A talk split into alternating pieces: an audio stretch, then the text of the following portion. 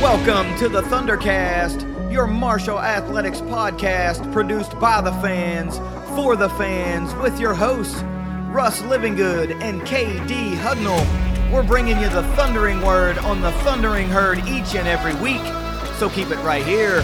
The Thundercast is on the loose.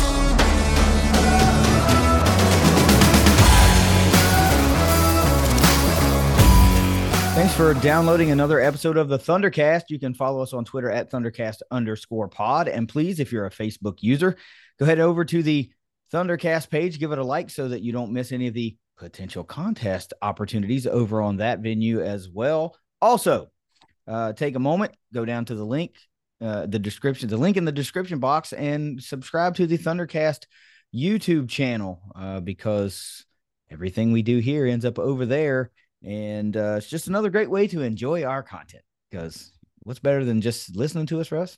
Hey, looking at us too. Uh, very, very, very, very positive week in herd athletics, especially surrounding the football program. Um, we're going to get into everything going on. But before we do all that, let's get a quick word from our sponsors at 304carwreck.com.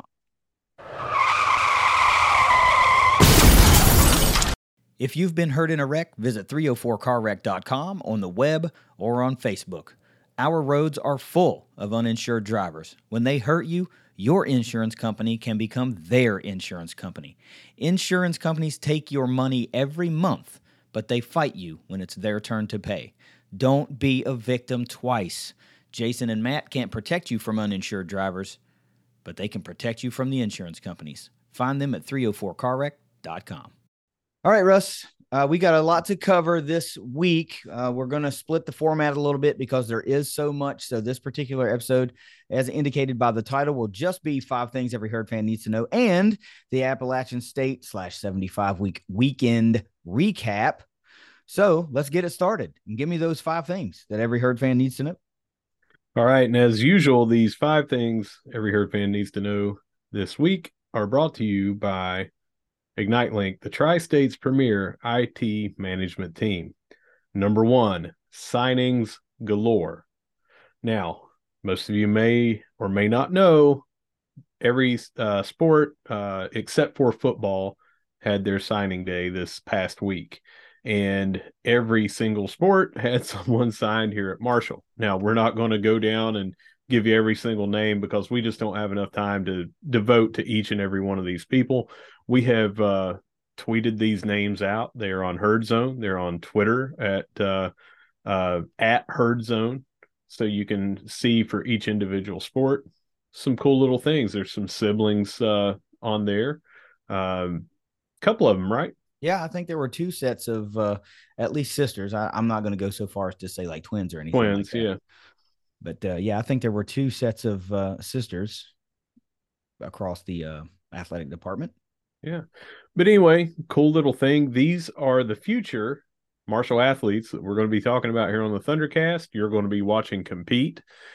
It's uh, good to familiarize yourself with these names and see uh, where the sports are are going, who they signed, that sort of thing, where they signed them from, and also as we have seen, as these signees come in, that's just new people that are listening and watching the Thundercast and hopefully get a connection to these people so we can be more connected to them as they start and grow their Marshall athletics careers. So here's the thing as a fan, right? Uh, you get really, really excited, most fans do, about uh, football recruiting and um, fairly close right behind that would be your men's basketball recruiting. And in this social media age, it's really easy to show that same kind of energy to everybody because it mm-hmm. costs zero dollars to retweet, it costs zero dollars to like. So when that you know announcement comes out from say the women's basketball team or the tennis team or the softball team or the baseball team, it, it it's you might as well retweet that too. And because what that will do is give you some familiarity with these names. Uh, if if there is a linked social media handle in the tweet, usually Marshall doesn't do that, but if there is, uh, you should go ahead and follow them, right? Because these are our athletes now, and we want to support them, and and um, it just shows them that as a herd fan base, that you care, that they decided to commit to the herd. And you're right, there were a ton, and it would take a long time to go through every single athlete, but you could probably peruse, you know, like uh, the herd softball account, and they're going to have all of them there, just the same for all of the other sports. So Mhm. I, I would encourage folks to do that, uh, just to get a get a idea of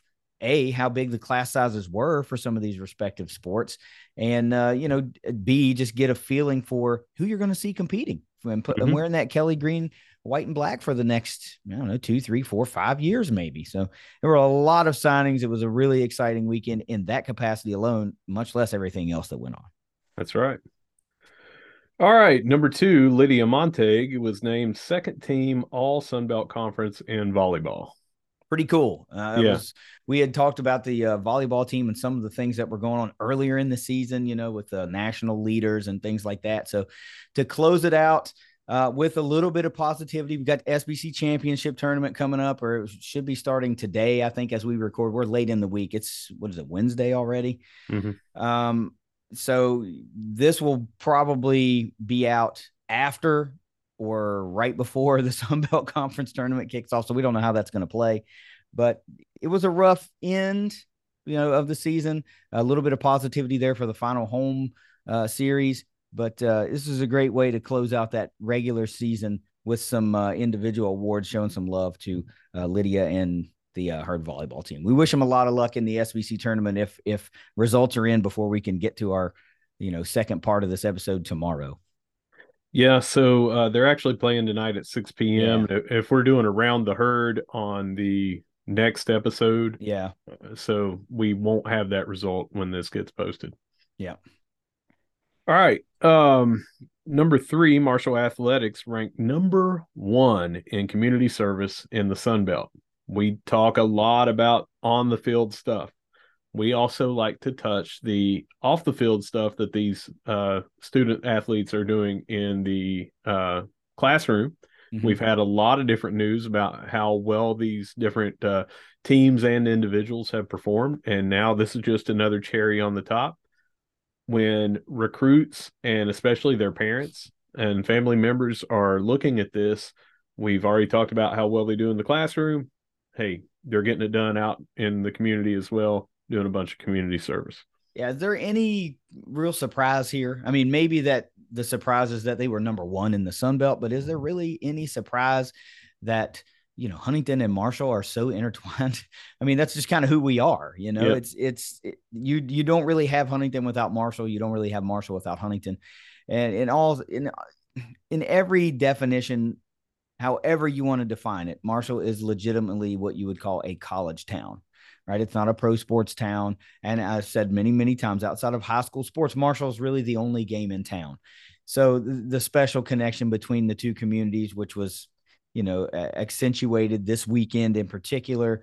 Uh, I mean, there's there's just no question about the relationship that re- that is between Marshall and Huntington. So for folks, just like we talked about, that just committed to the herd and their families may be just learning a little bit about Marshall now uh, this is one of those things to where you go, okay, uh, maybe I really, really can get behind this, especially you know when we're not talking about on-field performance and team performance. We're looking at the the community as a whole. It's just a special place, man, and I'm really glad that um, you know I get to call it home. I really do. Yeah, and a little side note and a precursor to what we're going to have coming up within the next couple of weeks. Some of this you can tie back into the NIL thing that Yeah. we have going on, the Thunder Trust. Yeah. And we're going to have a representative from the Thunder Trust on here so we can tell you and have them actually tell you more about what they do and how they do it. But I think it's pretty daggone cool that they tie community service into that as well uh, because these athletes one already want to do it, but it just it, it helps the community grow and and really puts a shine on our athletes. All right, so number four is men's soccer is traveling to Elon for the opening round of the NCAA tournament. That'll be tomorrow at 6 p.m. This is the fourth consecutive time that they have gone to the NCAA tournament, and that ties, as far as I know, a Marshall record for straight uh, consecutive tournament appearances in any sport. Yeah, this is a big deal. Mm-hmm. Um, some folks, I guess, from other schools will still scoff and wow, wow, four times great. You know what? So what? You got to start somewhere. And mm-hmm. here, here we are. Some of those schools didn't make it this yeah. year, you know, and here we are still standing. But anytime you can do make this sort of uh, run, you know, it's four years now. How many weeks has it been in the top 25 consecutively? I mean, this is this is a big deal. And we've talked about it over and over and over about what has been built here um, at, with the men's soccer program it's something to really be proud of. And I can't sit here and tell you that I can uh, watch a soccer game and know the intricacies and the nuances of the game. I don't view it like someone that played soccer, but I can still appreciate what's being done with my herd and the successes that's uh, being built both again on and off the field. And once you make the field, that's all it takes. You got a chance to win it if you make the field. So if we get hot, you know we're capable of doing that. We know we can we're capable of going you know uh, goal for goal with anybody in the country. You're in the field. You can win the damn thing now. This is really great. Let me put it in a little bit of context for people. Everyone likes to talk about the heyday of marshall mm-hmm. especially right before they moved up. I mean it's kind of the precursor to the heyday uh, that just continued on but especially the like 90 through 96 you had two national championships in there. One the very last year when we were what was then known as one AA and now mm-hmm. FCS. But year after year, going on runs in the tournament, sometimes making the title game. Uh, I think maybe they had three different title games in there and two that they won on top of those other three where they finished runner up. This is four straight right now. Looks like with their signing class and the people that they're bringing back, I mean, no chance of slowing down, mm-hmm. barring barring something crazy. You've got a national championship in there, four straight runs in the tournament. This year is not over yet to see how far they go in the tournament. It's eerily similar, but this is at the highest uh, point of Marshall's, I mean, of the uh, athletic for that sport to be in the division one. That's it. There's no other class for this. They're not in a second class not to take anything away from what Marshall was doing, but they weren't playing Alabama and Georgia and all those teams in football. And this is very special what they're doing here. Other teams that would do this, you said they may scoff at it for four straight times. Still, that would have to be the elite of the elite mm-hmm. because who doesn't have an off year every now and then? Uh, where, I mean, they could have gone one more additional loss this year, they might not have made it. Mm-hmm. Uh, this is extremely special. We're we're blessed to have this team right now, and Grassie as a coach.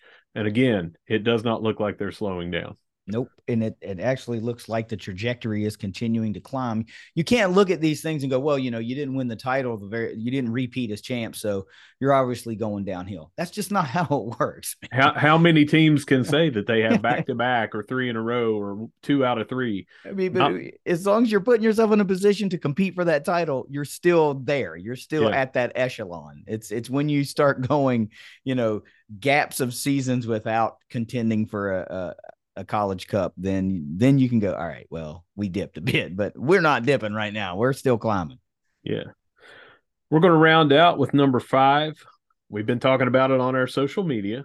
We've had some people do this, and from watching the game on ESPN Plus, I saw that quite a few did, but also saw some people in the stands seemingly still trying to figure it out. So we're going to talk about it a little bit more. What are we talking about?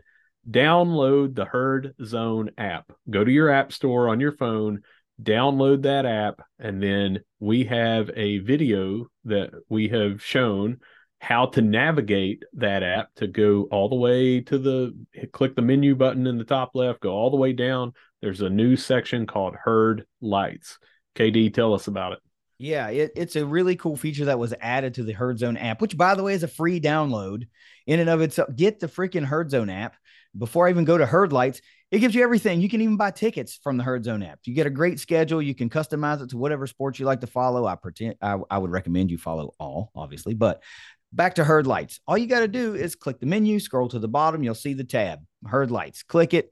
All you got to do is give it a few permissions to use features on your phone, like lights and the microphone, so it can pick up the sound from the sound system. And what it's going to do is sync once you're in the building, once you're in the cam, it's going to sync with the sound system to provide a custom light show using your phone and every other fan's phone that has set up the Herd Lights feature to provide a customized intro for basketball games or any other events that they want to use the herd lights feature for. It could be volleyball, it could be, you know, whatever, any just side event that's going on in the cam. So please do that and take part because, hey, the more folks that we have that have that feature enabled, the cooler it's going to look. Now, do it now. If you're listening to it right now, just go ahead and download it right now. It takes maybe 20 seconds to set up. What you're not going to want to do is forget about it and try to be sitting in your seat in the cam and then try to set it up because, well, we all know how cell service is in those buildings. So do it now. Just download it, click it, set it up, couple buttons you push, boom, you're set. Now all you got to do is enter the building and open the app when it's time to get things going. You'll be ready to roll. But that is a super cool feature uh, very interactive, provides a lot of enhancement to your herd game day. And who knows, maybe at some point down the road, maybe next year, maybe it's something they'll be able to incorporate into the football games. I don't mm-hmm. know. I'm just mm-hmm. speculating. But uh, for now, you know, in that in the cam, you can provide a really cool um, accent to the game day experience just by downloading the free app. Yeah. So what I saw as the camera panned, I was unfortunately not able to go. I dropped you off at the airport, and then I had to get mm-hmm. back and help help with the kids. Uh, wasn't able to go to the game, but as a family, we sat down and watched watched the basketball game. And during that pregame, you could hear "Thunderstruck" was one of the uh, songs that was played in the background. Very cool to see all the lights. But as the camera was showing, you saw some fans, like groups of fans seemingly trying to download or give permissions and all that stuff, it was a little bit too late. Mm-hmm. And what we also saw, or I picked up on, was there were some that seemingly just turned on their flashlight, thinking that maybe that was it because it was a static flashlight where everyone else's was flashing to the beat. Uh, so perhaps they didn't know about it. So please not only do this, spread the word to everyone that you know. Anyone that is going to the basketball, volleyball, anything in the cam, we know they can do it there. They can turn the lights down, give it a great atmosphere. Look, guys, the the players themselves were just staring and looking around to see all this light show going on. It was super cool. It's cheap, i.e., free. Yeah. You know, uh, so do it you know uh, all you got to do give give uh, permission for your camera and your uh, your microphone so it can pick up what's going on and it'll do it all itself. You just hold your phone up. Yep i just went back through my timeline there our timeline and retweeted that tweet once again so it's pushed back to the top of everyone's feed if you happen to follow the thundercast and i'll continue to do that you know um, from time to time until we get enough folks that uh, have that done but that's a super cool feature and it's free I don't know why, you know, you wouldn't you wouldn't do it. Well, that wraps up everything with five things every herd fan needs to know this week. And as usual, brought to you by Ignite Link. Ignite Link. Those guys are just awesome. Uh, I had an opportunity to spend a little bit of time with them, of course, because I was in for the football game. It's always good to get some face to face time with with Jed, and I even saw Josh there for a minute or two. Just great folks, and we can't thank them enough for continuing to sponsor five things every herd fan needs to know, and help us uh, produce Empower Thundercast Live, which, by the way, was awesome this week. I went back and watched it. Uh, and, and that was a good one, man. It was very entertaining, despite the fact we were freezing our butts off. how did how did that chili look? Uh, well, I mean, we're gonna have to do something to get get the camera angles. It's, it's hard for you to gauge when you. I, did, I didn't want to dump the chili out. You know, it was one one to do. So I, I, tell you what, I got a great view of your sleeve. I'll put it that way. Good, but, good. But no, that's what was, I wanted. it was a very cool um, Thundercast live. For those that uh, tuned in live and watched it, I bet they were entertained. Um, you know, having uh, former herd wide receiver, punt return man DeAndre Reeves and his son Julian stop by and just talk with us for a little while was a lot. Or was it Julius? Is it Julius? Julius. Julius. Sorry, Julius. I'll get it right next time. Uh, we uh, we had a great uh, conversation talking about 75 week and and talking about what it means to uh, play at Marshall and. Yeah. um, it was just cool. It was a really, really awesome impromptu type moment. You know, we knew DeAndre was in town, but we didn't know. You know, game days are hectic, man. People are all yeah. over the place, and it was cool for him to be able to stop by and and uh, really gracious of him to spend some time with us uh, and talk about the herd. But look, we had a killer week. Oh yeah, you got one more thing. I, I just want to say, you know, DeAndre did that, but we have other athletes that stop in. You know, former athletes. So if you're in the area and you're listening to us and you know uh you know we've got one more home game if you're going to be there and you want to be on the show just reach out to us love yeah. to have you on yeah uh we're of course in the new c lot and if you still don't know where that's at it's directly behind the end zone uh caddy corner type from the west lot i mean we're a stone's throw away from the m club tent uh, or gazebo not a tent yeah. and uh, right across from mcdonald's you can't miss it uh, stop on by, say what's up, grab uh, something to eat and something to drink, and we'll talk. And if we happen to be recording, we'd love to hear what you have to say, especially since this one's going to be senior day coming up. Mm-hmm.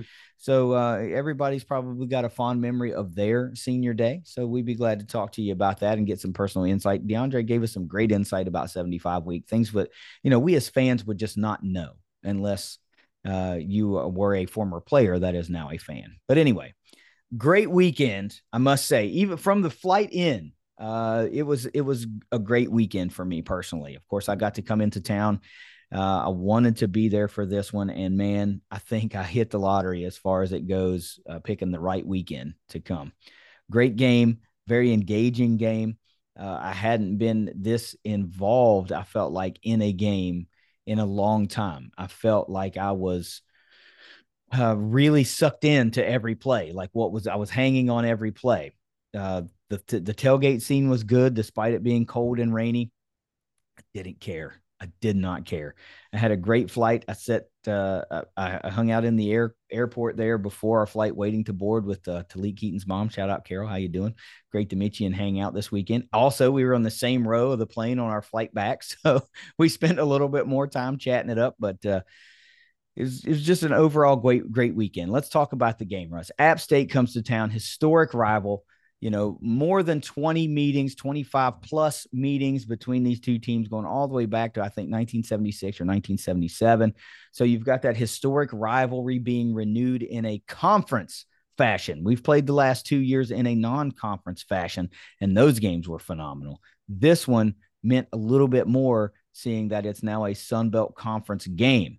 75 week. We talked about that. There's no um, no shortage of emphasis that goes on this particular game from just about every single herd fan, coach, former player, player, everyone associated with Marshall puts a circle around this game. And it's not because App State was on the schedule, it's because of the week that it is. This was also Marshall's first ever home Sun Belt Conference win, which another feather in the cap. This gets the herd to bowl eligibility, which we've talked about upon a technicality with this waiver because of the shakeup with this game in particular, going from out of conference to a conference game. And the herd's now on a two game Sun Belt Conference win streak. So you got to love that. Overall, at the end of the day, it was a 28 to 21 herd victory, moving Marshall to six and four on the season, three and three in the Sun Belt Conference, now third, tied for third in the Sun Belt Conference East Division. Looking up at Coastal Carolina, who has clinched the East, James Madison, who, you know, can't really win anything, unfortunately, which is kind of like the biggest load of crap out there. Uh, there's there's no real need for a transition type thing in this day and age. And the herd's looking up currently at Georgia State, who's on the schedule in two weeks. So, Russ, before we get into stats, real quick, just talk about the uh, the weekend, the game day, uh, and then we'll you know, I'll, I'll run through all this myriad of stats and we'll get into grades and some deep dive conversation. Well, first, always good to have my brother KD coming in. Um, had a really good weekend, able to have you there at the tailgate with me. Game was awesome. Uh, the atmosphere for the 75 week, the tribute game. Um, notice we are not calling it a memorial moving forward. It is a tribute. Helmets, uniforms, the game, the result, every single thing about it, except I needed it about 60 degrees warmer. that that would have been it. That would have been a great weekend.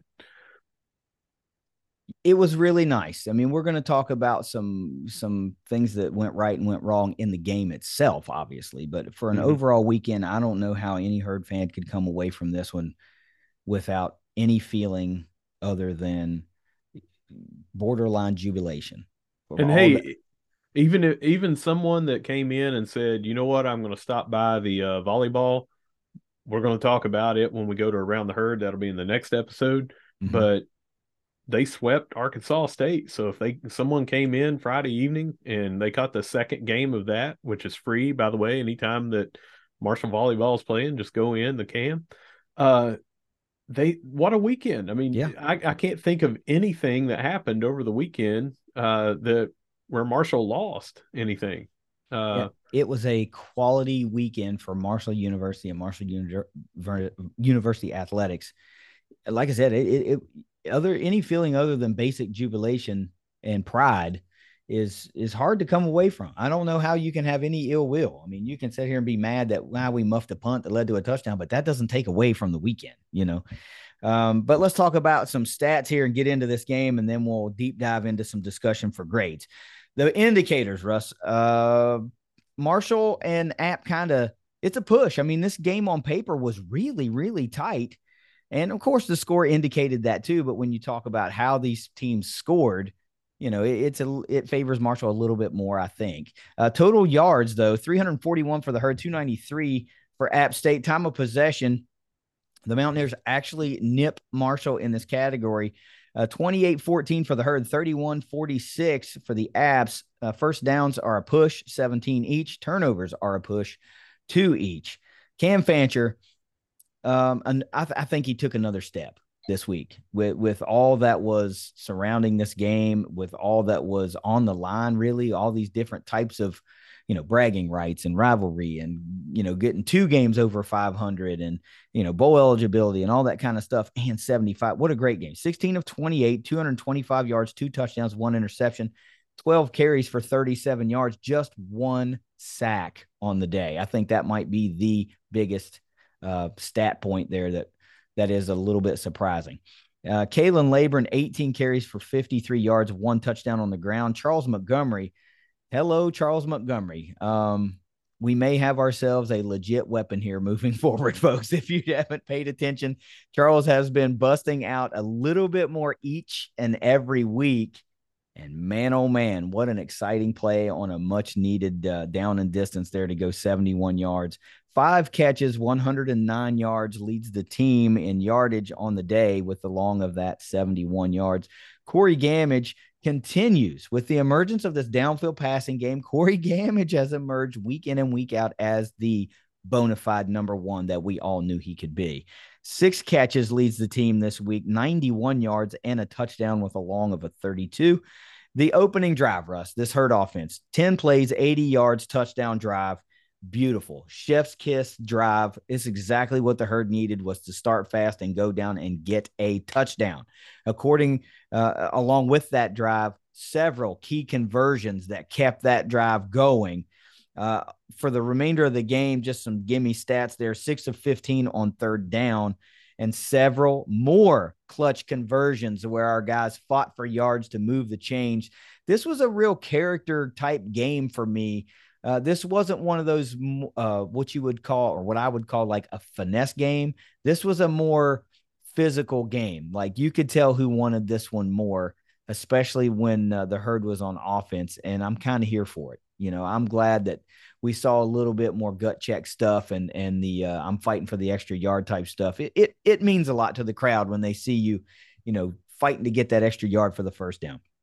Defensively, Eli Neal has a big day, nine tackles, leads the team, five solo, one tackle for loss of pass defended, and three quarterback hurries. His legs, eight tackles, three solo, a sack, one tackle for loss, and four more quarterback hurries.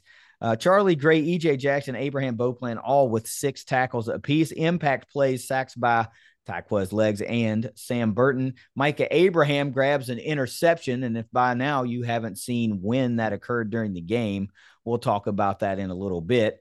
Um, and then a fumble recovery uh, by Danesis Miller. Chase Brice started this game one of 10 passing, one of 10 passing.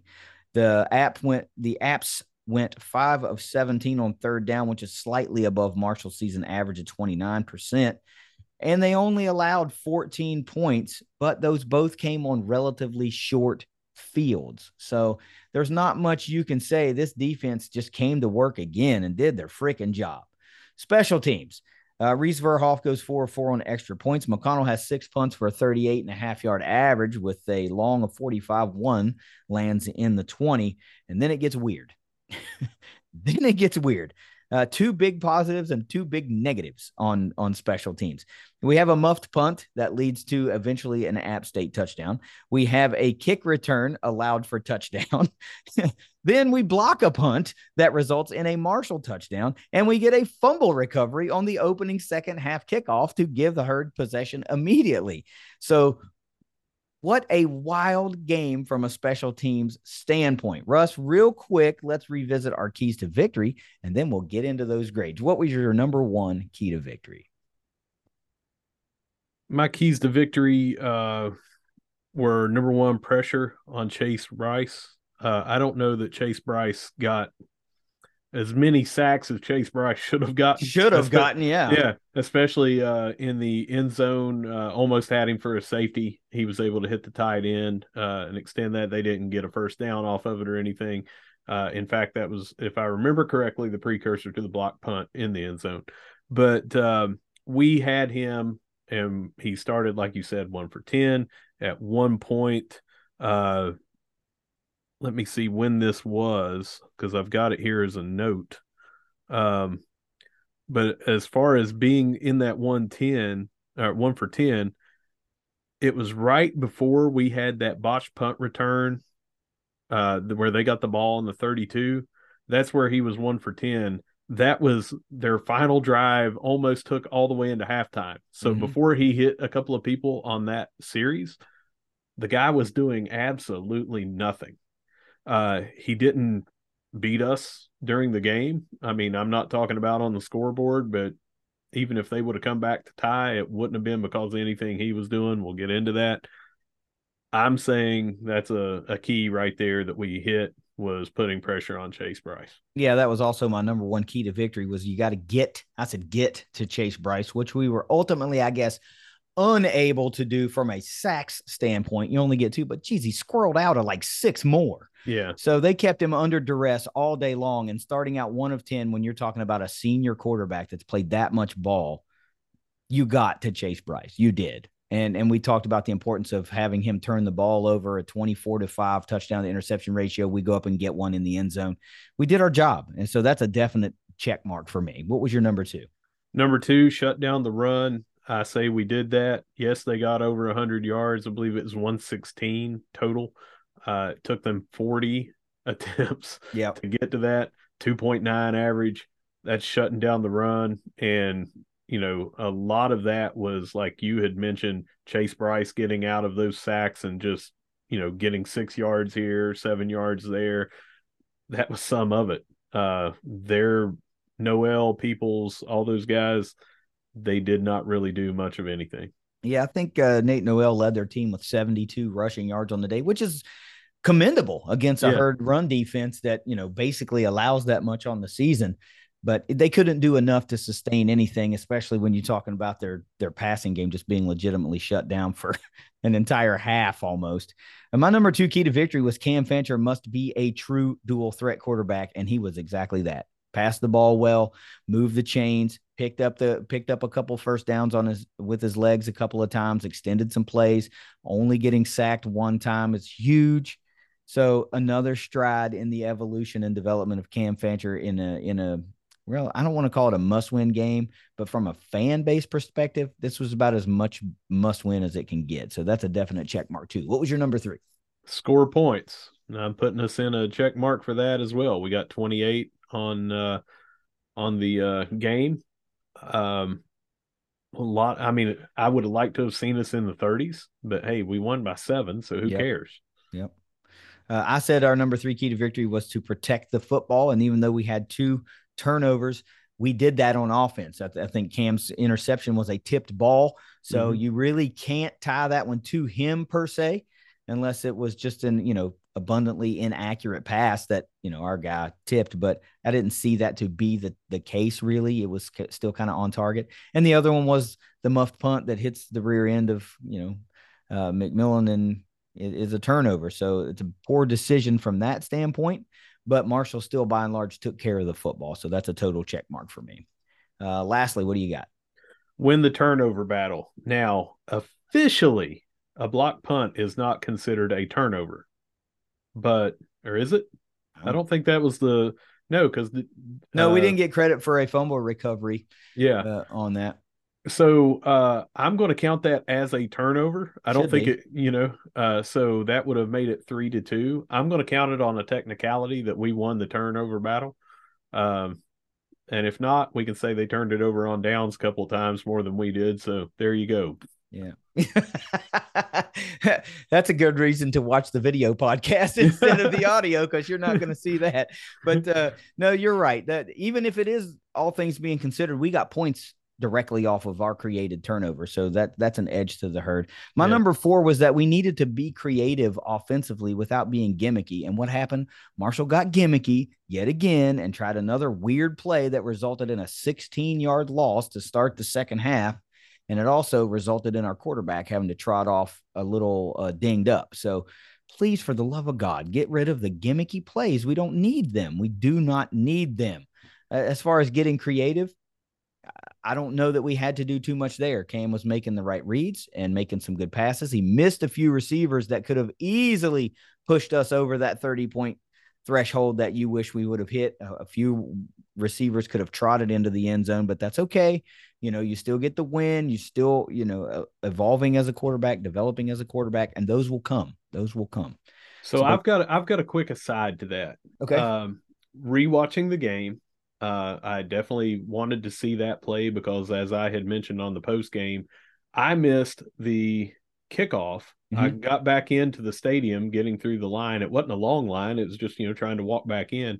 Um, and as I looked up, we had the ball, and it was fourteen fifty three on the clock. And I said, "We must have, you know, gotten a. I don't know how. Maybe they fumbled. Maybe they threw an interception.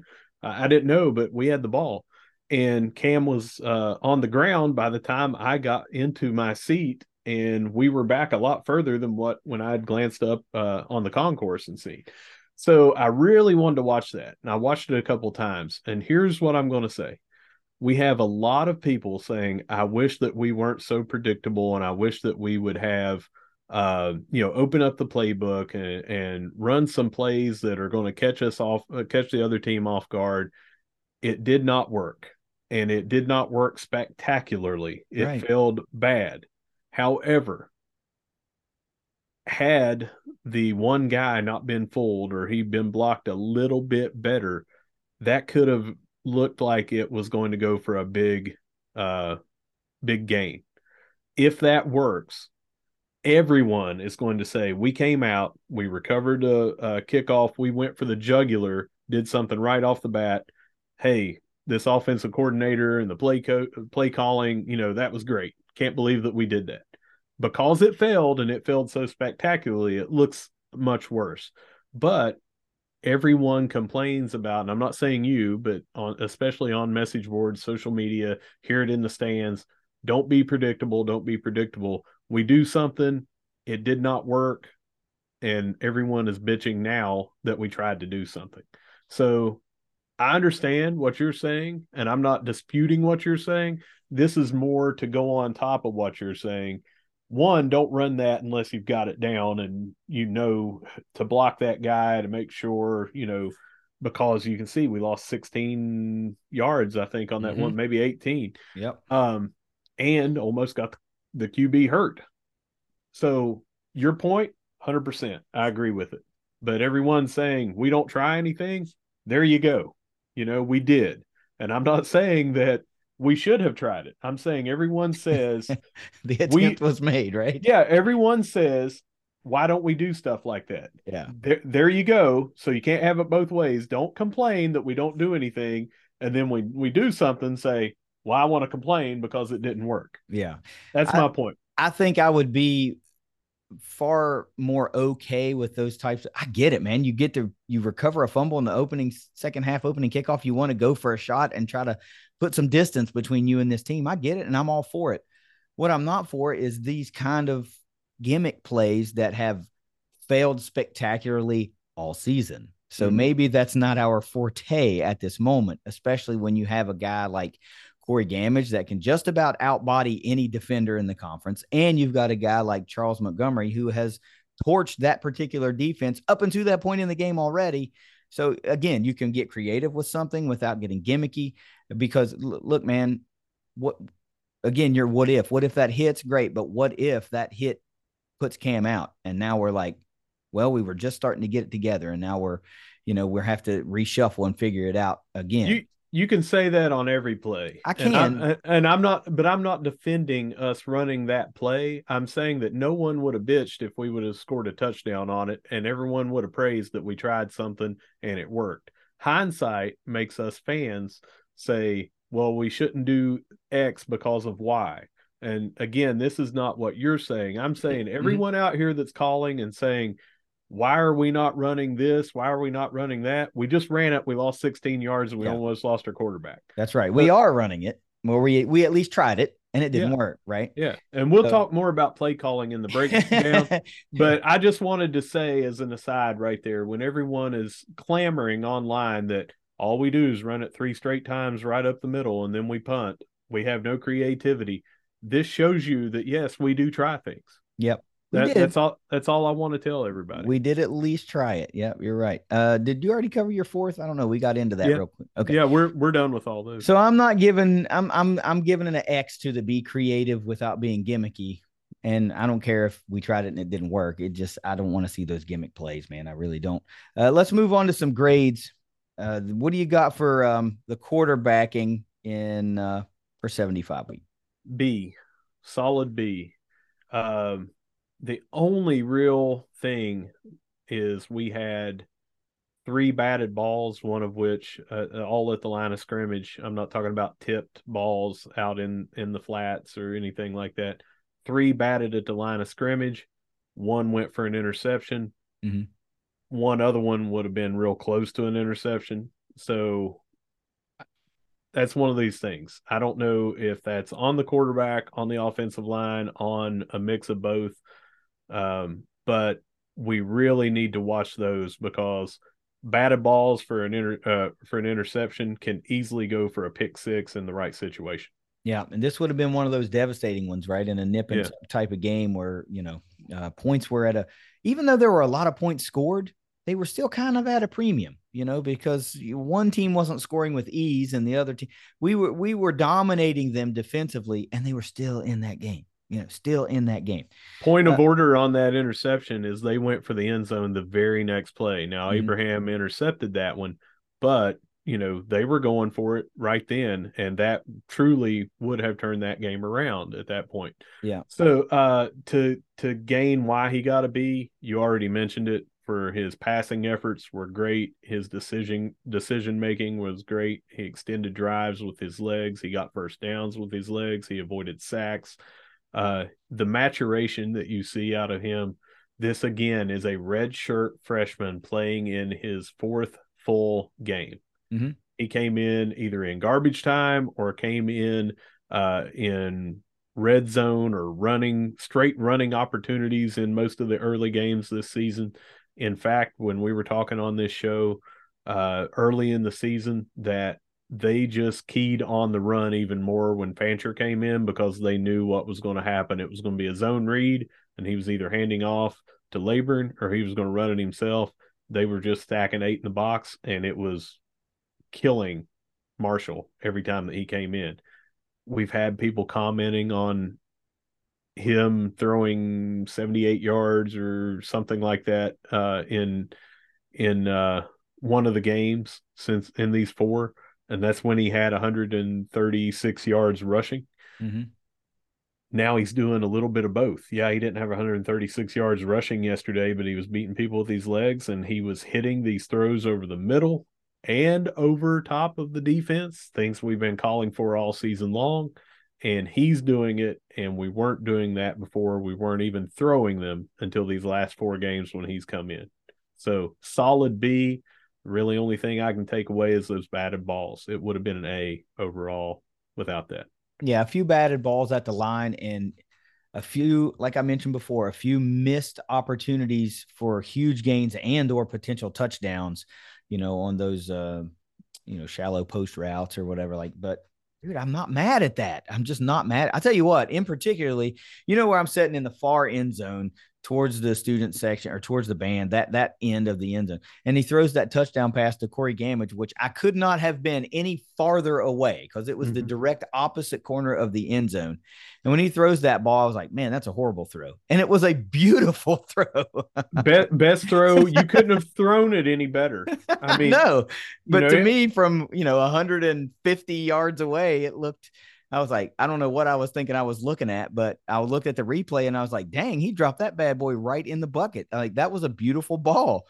So now it's not just touch passes or it's touch passes along with a stronger arm and that deep downfield threat, hitting the middle seam routes, all of it, all of it. It's coming together nicely. So uh, fair you're one or two plays, three plays away from being an A plus, an A or an A plus effort. So it's not yeah. there's not much you can get angry at. Offensively as a whole, what do you got for the herd? They finally find the end zone. Don't settle for field goals. This is what we needed to see, and we kind of saw it. I had a B plus on them, and uh, we had a couple of drops where uh, Fancher hit them right in the uh, uh, in the hands, or at least where their hands should have been. Um, we had some uh, penalties on offense that were, you know, we had more penalties on uh, um, on defense and special teams, but the pass interference, which was not really pass interference on Gammage uh, right before the half, and then on uh, a holding call that when we started off on the 20 put us back on the 10 uh, that was big as well. So they get a b plus. We could have ran a little bit better uh, was really dinged up in this game. He mm-hmm. wasn't he wasn't needed, but he just was not himself. Uh, you could tell he came out several times favoring the uh, the uh, right shoulder, as has been a problem the last couple of games, and you saw pain come in more. Um, so it could have been better, but what are you going to do? Nitpick B plus. Yeah. You know, just watch your watch your holding penalties and watch your pass interference phantom calls you know uh, that that offensive pass interference call on Corey really reminds me of like back when Shaq was playing ball and yeah. he's just bigger than everybody else so everything just looks like it's um magnified you know because he's a little bit bigger and stronger so his his movements you know are accentuated but like I told you at the house, it didn't look to me so much as a push off as him just extending his own arms, kind of creating distance. He wasn't pushing the defender away. So, eh, but I get it. He's a big bodied guy. And whenever a uh, an official sees the arms get extended, the immediate reaction is, well, that must be a push off. And I didn't see it that way. I didn't see um, the defender being eliminated from the play because of Corey's push. I saw it as just a simple extension of the arm to create some distance. Oh, and by the way, he caught that ball towards the sideline, twisting so that that defender, I don't know what he would maybe grow a third arm to try to make a play on that ball, but it wasn't going to happen anyway. It's just a bad call. Yeah. Uh, but I love it. I mean, the, the, the red zone uh, offensive scoring was finally there today or Saturday versus trying to settle for those field goals. And we needed that. We needed that. And I can't go back to overstating the opening drive was exactly what herd fans needed to see. They needed to see this team go on a almost seven minute drive to open a game, go right down the field and punch it in the end zone and walk off with a seven to nothing lead midway through the first quarter. It's exactly what we needed. Defensively, what do you got for this herd defense? A minus, other than penalties, nothing bad. Um, I mean, even those weren't bad, but you've got to watch those. You know, mm-hmm. we had a we had a couple of them, and they were pass interference calls and some other things that we just really, really need to dial all of those in. We're talking about um, the batted balls would have made Fancher have better. The offense would have been better without their penalties. The defense would have been better without their penalties. these Marshall beaters, as Huff calls them, they will beat you if a couple of things go differently in this game. You know, so a minus. So and they I, have. You know, we've seen yeah. that that those those plays in other games have beaten Marshall. And I can't say enough about the defense to what they did to gain that A minus against a very good app offense. They just neutralized it all.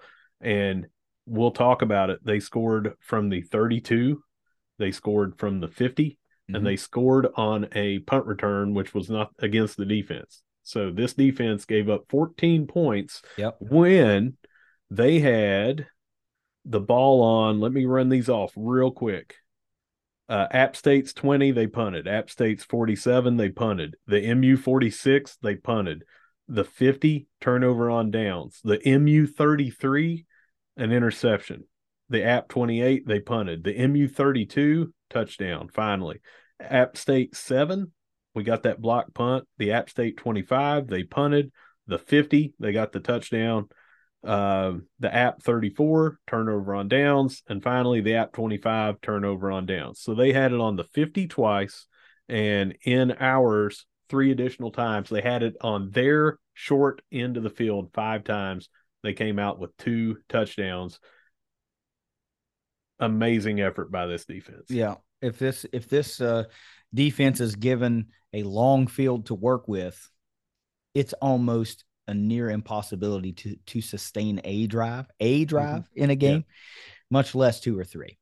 Uh, the only gripe that you can really have on that defense is uh, you have at third and 26 or third and 27, and they somehow get a 25 yard gain to be able to go fourth and one and be able to get that touchdown. Other than that, what the heck can you gripe about? Nothing. Just, just, just, the penalties. And, yeah. you know, just the penalties. One of those, there were two PIs early in that game. One was egregious, and I completely agreed with, but the second one I did not agree with. Right. We can talk about the, you know, everybody thinks the referees are against their team. I don't think that they were against our team. I just don't think they were very good overall in this one. They uh, missed a really good game. They should have sat up there with me because uh because I saw a good game. They apparently yeah, missed it. They missed a really good non-called face mask late in that game as well. I might add, but that's okay. That's okay. I, I did not get to that point on my rewatch. As I told you, I didn't get to watch the entire game, but I have heard other people say that they went back and watched it several times. And if you're watching on our YouTube, they got it on the collar of the uh, shoulder pad, is what they said. And when they turned it, he turned his head as well. Uh, so the entire upper body turned, but the ref was immediately, I looked at him, he was shaking his head no uh, before the the tackle even was finished. He was shaking his head no to say that was not a face mask. I'm going to give him that one because I he's haven't been at he's I haven't, closer. well, not only he's closer, but someone else that is a fan of ours. Before I got to go watch it again with my own eyes, I'm not there yet on my rewatch. Mm-hmm. Uh, that he said that it was not on the face mask. I have to believe one of our fans would not blindly, you know, come up with that to uh take up for a ref you know that's but, a hell of a hell of a hill to die on i'll tell yeah, you yeah.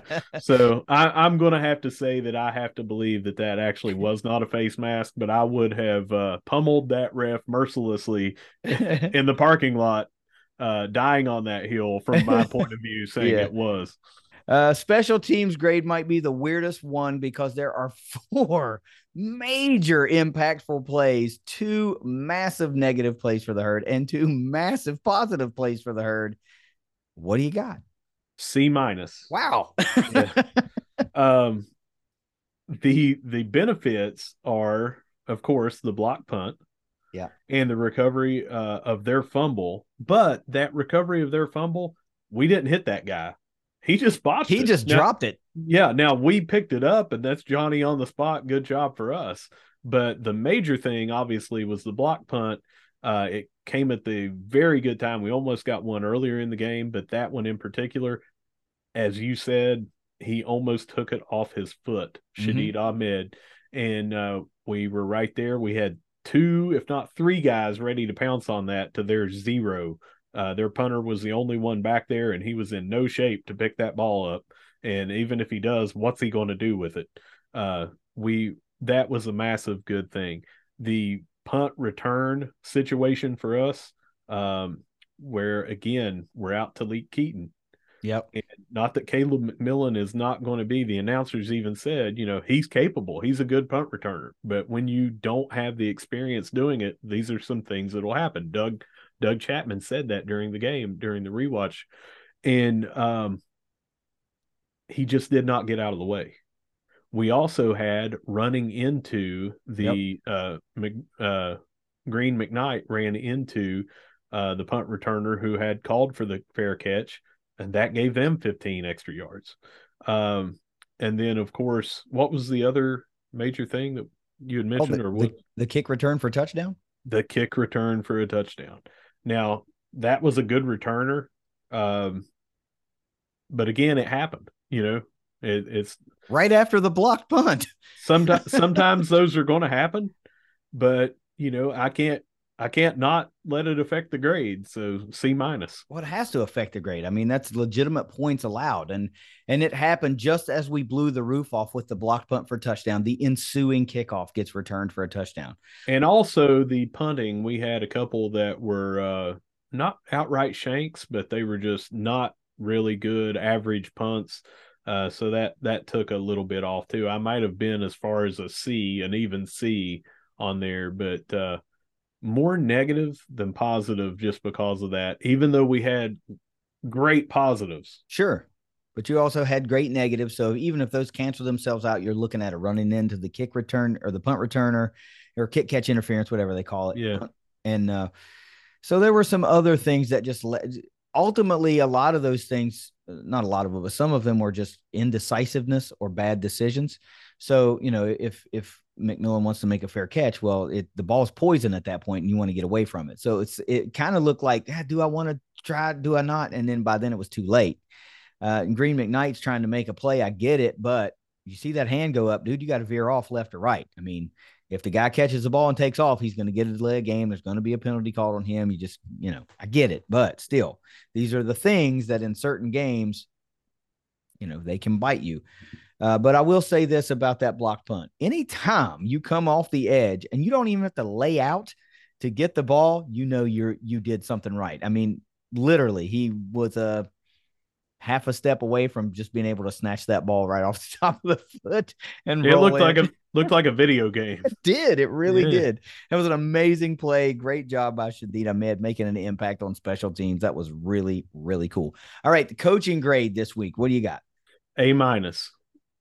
Uh, I felt I felt like uh, the emotion that they showed on the sideline, especially you and I talked about it, Coach Huff, uh, on that block punt. Mm-hmm. Um, the uh, having the team prepared, having a game plan.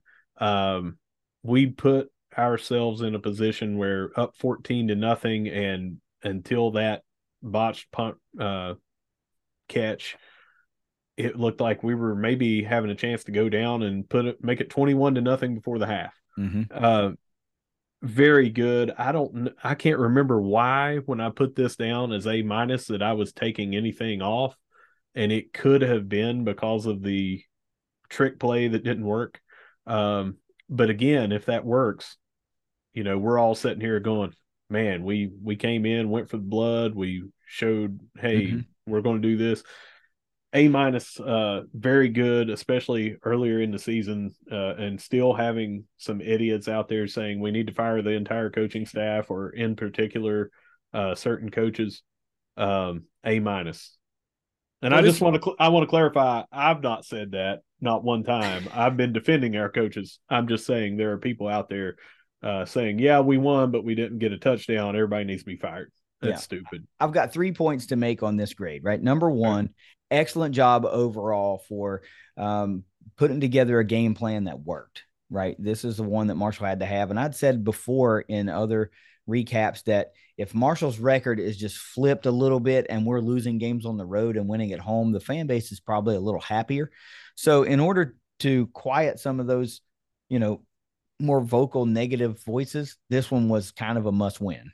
Mm-hmm. And it's 75 week. It should be a must win anyway. Not that all of them aren't must win. You want to win them all, obviously, but you know what I mean. And number two, I've got to say a special uh, special congratulations to Doug Chapman for being so even keeled during the because you know he was excited and jacked up to be watching this game, but having to call it and not let any of that emotion shine through to show yeah. any type of bias to the herd.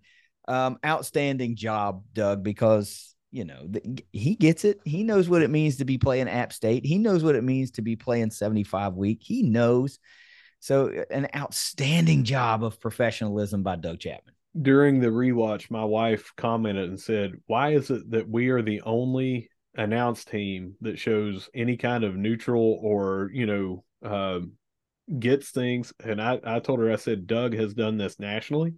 He has been objective. Uh, he's done this for a long time. Everyone else just gets two homers, maybe even picks them up out of the parking lot before the game and says, "Hey, go out here and talk about your team." You yeah. know, but uh, you're right. Kudos to Doug. I mean, it, it is not unnoticed how, uh, and I'm I'm not talking about Chad uh, Bush uh, because he mispronounced Appalachian. Uh, if you're going to be down here in Appalachia, you better call it what it is. you know. Yeah. Uh, and uh, I, but Doug 100% with you on that. That was just cool to me because the block punt, particularly, you know, that just makes you want to jump up because it's a high energy play.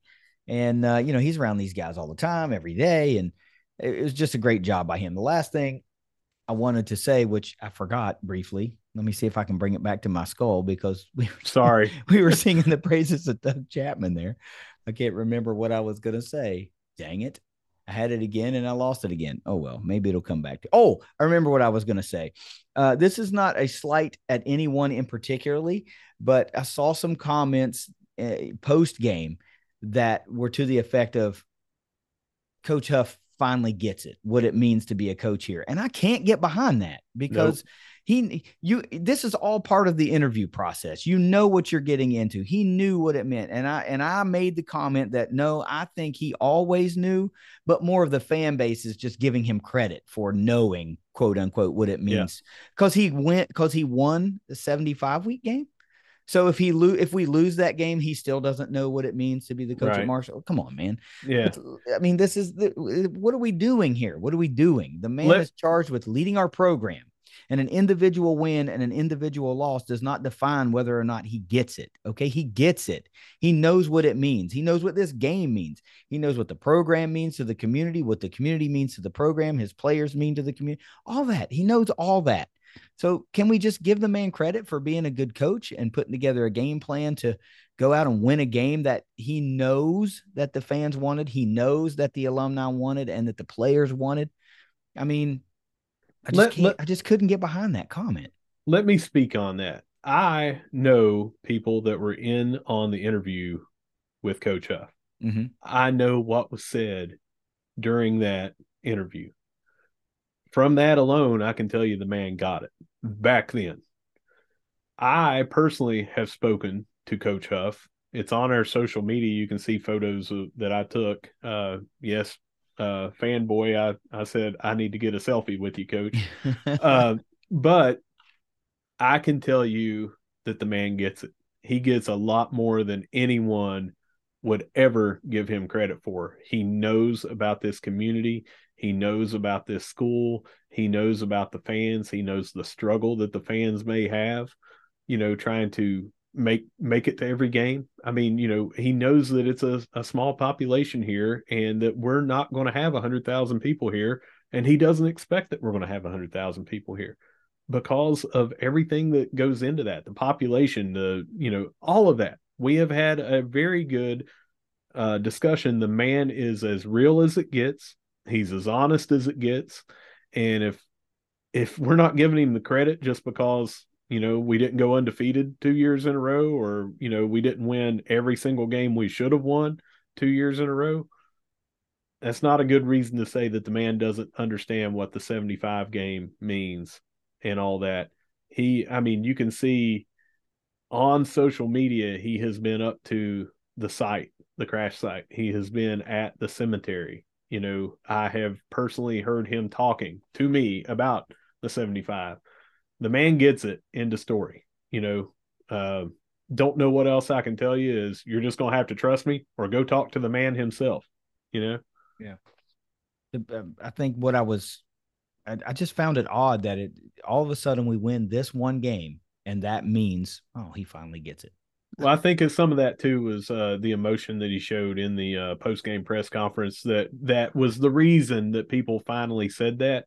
But just because he didn't do that before, and cameras weren't there to capture it, you know, doesn't yeah. mean that he didn't get it. Yeah. You know, we we haven't seen what he's been telling these guys in the locker room for for two plus years. You know, um, I the the man has got it. It didn't take a, a victory, like you said, to show that. That's right. Uh, how about the fans? What a great weekend for everyone involved with the Marshall family. Um, what do you got for everyone this week? I've got an A. Um, we had 24,000 people there in Arctic sub zero temperatures. It was mm-hmm. negative, It was negative 32.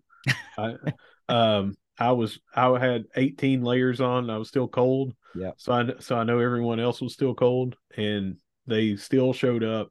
wasn't a sellout, but over eighty percent were there. Uh, and the ones that were there, we had we are Marshall going several times. We were loud on third down all game long. Uh, our energy was there. Um, it was it was great. Yep, it sure was. It was an all around wonderful crowd to be a part of. Uh, several resounding, loud, we are distinctive Marshall chants. And it was really soul cleansing to hear that. You know, it just, it feels good. I, I, I made the comments before that, you know, whenever I come into Joan C. Edwards Stadium now, that I don't get to do it all the time for a brief moment, for a brief few seconds, as I just walk into the concourse and open up and you walk through the tunnel and see the field it's a really special feeling now, you know, because I don't get to do it all the time. It was always great. I always enjoyed it, but I did it, you know, all the time. And now I don't get to do it all the time and it really means something. So to have the weekend stack up the way it did for me personally was was really great. And I have to give a special shout out to all the app fans that made the trip in those mm-hmm. equally mm-hmm. terrible conditions and sat there and cheered on their team to a hard fought loss, unfortunately for them. But as a college football fan, this is the game. These are the games you want. You know, a, a two evenly matched teams that don't like each other, but they do respect one another, and they fight tooth and nail, and it means something. And this is a game moving forward. We thought, we all thought and hoped that this game, App State and Marshall, would be what it used to be in the Southern Conference, and we saw a little bit of it, you know, these past two years at an out of as an out of conference game. And I think we're going to be pretty right in our assumption that this is going to shoot right back to the top of must see games in the in the Sun Belt Conference moving yep. forward. This was a great game, and I'm really looking forward to the opportunity to go into Boone next year. Um, it's it's I'm circling that one on the calendar. You know, yep. even if I can only make one trip to Huntington, I want to go to Boone.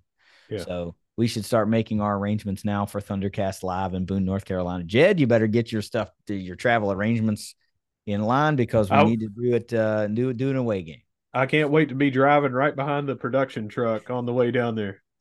We're gonna have to get some uh some uh the uh, like magnetic signs put on this truck so you know we all look official and legit like we are an actual production van just rolling down there that'd be pretty May- awesome maybe rent one of those little uh, u-haul uh, towable trailers and uh and put magnets all over it for thundercast live there you go uh who's your offensive mvp this week Fancher, he had drives of 80, which you mentioned. A second one was 80 that started off with a uh, 10 yard holding penalty. So really it was a 90 yard drive mm-hmm. at that point. And then the last one was 82 to help seal the game. Yeah. Uh, and we already talked about dual threat. He did it. MVP. Now we had a lot of good plays and a lot of good players, but uh, your quarterback is generally your leader of the team. And I got to give it to him.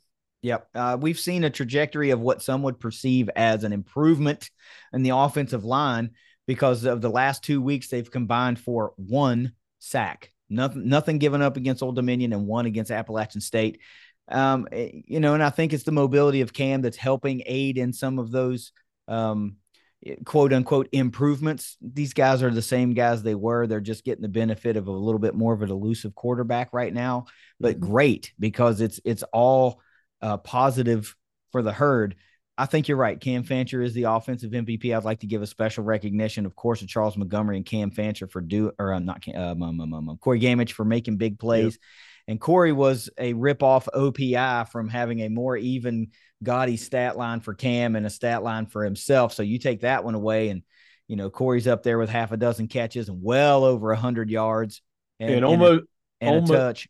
Sorry, I was just going to say almost unequivocally, we have another point on the board, either yeah. from a field goal or a touchdown right there, and then somebody else is getting more points uh, for it. But yeah. anyway, sorry. No, it's all right. Cam's going to be pushing up over that 260 mark at that point, probably for the game. So one play taken away makes a stat line extra gaudy for two of those guys. But Cam's the offensive MVP. Continued development. I love it. Go herd. Uh, defensive MVP. Who you got? I could have put several people on here. I'm going to start out with a shout shout out to uh, Taquez Legs. Um, not just showing on the stat line, this would show just as a tackle, but he had an open field tackle to preserve not giving up a first down on one of those short field uh, drives that they had. And that prevented them from getting the first down and changing this game and everything uh, that that is on top of his tackles for loss and the energy that he brought, uh, the double teams that he brought, uh, all the all the big stuff that he was doing. But he tackled their running back in the open field by himself to preserve getting a first down. But I'm giving the defensive player of the game to Micah Abraham. You said we were going to talk about when he did this, so I'm going to let you talk but he uh he intercepted one in the end zone and just shutting down their receivers as he always has. Well, apparently he was covering the second coming of Randy Moss, according to some, yeah. but uh, not according to Doug Chapman. Way to go, Doug, for sticking up for your boy and uh, you know pr- maintaining the greatness of one Randy Moss. Not every guy that comes through the college football that's six foot four and a little bit of uh, you know speed in him is is cut from the mold of Randy Moss. But yeah, um, that was that was good. If you go back, watch the replay or on that interception, just go listen to the audio. Doug sticking up for the herd greats. I love that. Shout out Doug Chapman once again in this game. But yes, uh, Taquez Legs, since his return from injury, has been nothing short of a vital element into this defensive line, making plays week in and week out. Excellent pick from Micah Abraham, getting that interception, uh, picking off a guy that's really hard to intercept. And uh, I must say, that was probably the prettiest pass of the day by Chase Brice. It was a beautiful pass directly to Micah Abraham. I, I thought when I was throwing it to you, you were going to talk about when he intercepted at the time. I'm sorry. Go ahead. I am. If that's it, that's the only mistake I'll ever make on this show. No, the the beautiful pass lands right into the breadbasket of Micah Abraham, and as the play is blown dead and the change of possession occurs, you look up on the clock, and it's frozen at 11 minutes 14 seconds in the second quarter with Marshall up seven to nothing. So the scoreboard again reads 11 14 70 just as it did in 2015 after a first quarter touchdown run by Remi Watson to make the scoreboard read 11 14 70. I don't think these are happenstances. You know, I'm not one for whatever you want to categorize it, but it, it that's just a um, that's an anomaly that now is stopping starting to not just be an anomaly. It it I talked going in about something always happens in 75 week games that doesn't always happen that you point to and go, yep, it's 75 week. And you have that, which is a, a glaring facet. And then you have the blocked punt for touchdown that doesn't always happen. And then you really don't have the, you know, follow that up with a kick return touchdown that uh, doesn't always happen. I mean, 75 week is its own animal, man. And, and I'm so glad it's ours because uh, nobody's got this story. Nobody has this game, and uh, nobody gets to cherish those experiences like herd fans do. What a great, great weekend. Special teams MVP, who's your guy? Shadeed Ahmed. What more could be said for what he did? We talked about it already. Um, I mean, nobody's going to top that, you know, uh, during that game, what he did. So, uh, again, looked like a video game, man. Looked like Yeah. you're looked like you're playing uh, with uh, Lawrence Taylor, you know, coming off the the edge untouched, and uh, he's our uh, special teams MVP. Yeah, beautiful play. I can't I can't talk about that one enough. That was just awesome. And shout out to Shadeed for you know finding ways to make plays in the game. You know, we, we've seen. Uh, I guess a little bit of a cut in reps for him at the wide receiver standpoint. There's not as many targets. I guess maybe that's what you say. There's just not as many targets going his way. Some other guys are emerging. So shout out to him for finding a way to make a big, big impact in another facet of the game. Uh, what do you got for some final thoughts on this 75 week game against App State? I can't say anything more. Um, fans showed up reasonably with the weather conditions. Um, we won convincingly. We probably could have won even more convincingly. Um, we we just seem like we're back to where we were earlier in the season. Um, and a lot of that is, you know, had we had Fancher again, I don't think that uh, I think that he would be even more polished right now. Um, can't take away anything over the the Notre Dame win that Colombi helped do, but we just hit a bad patch there of his. It just didn't seem like a good fit with his game with the offensive line, Mhm. and I think you said it earlier. It's not just the offensive line has gotten better because they have had they have gotten better, um, but I think his game was not suited to what they were doing and the struggles they were going through as well. Fancher is now three and one, and had we had a better start to that coastal game, may have been four and zero in his four starts. And a lot of our redshirt freshman quarterbacks that we've had over the years have not done that in their first four games and shown the growth that that he has shown. I know the stats aren't there yet. He's not throwing for 300 every game, and he's got you know more interceptions on the season than he has touchdowns, and I get that, but he's doing he's leading us to victories. I mean, we Mhm. had three drives, 80, 80, which was really 90, and 82.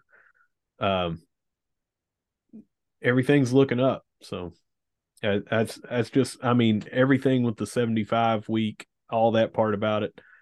I just can't even talk about it anymore because of the weekend. I'm kind of exhausted from not not from talking about it, but I mean Yeah. just the the emotion. It's I a mean, lot of I- it's a lot that went I, on. I cried during the pregame video, which I do every every year. No shame in me saying that. Um, I, I'm just I'm exhausted by all the emotion and and everything from that game. So I, I just can't even talk about it anymore.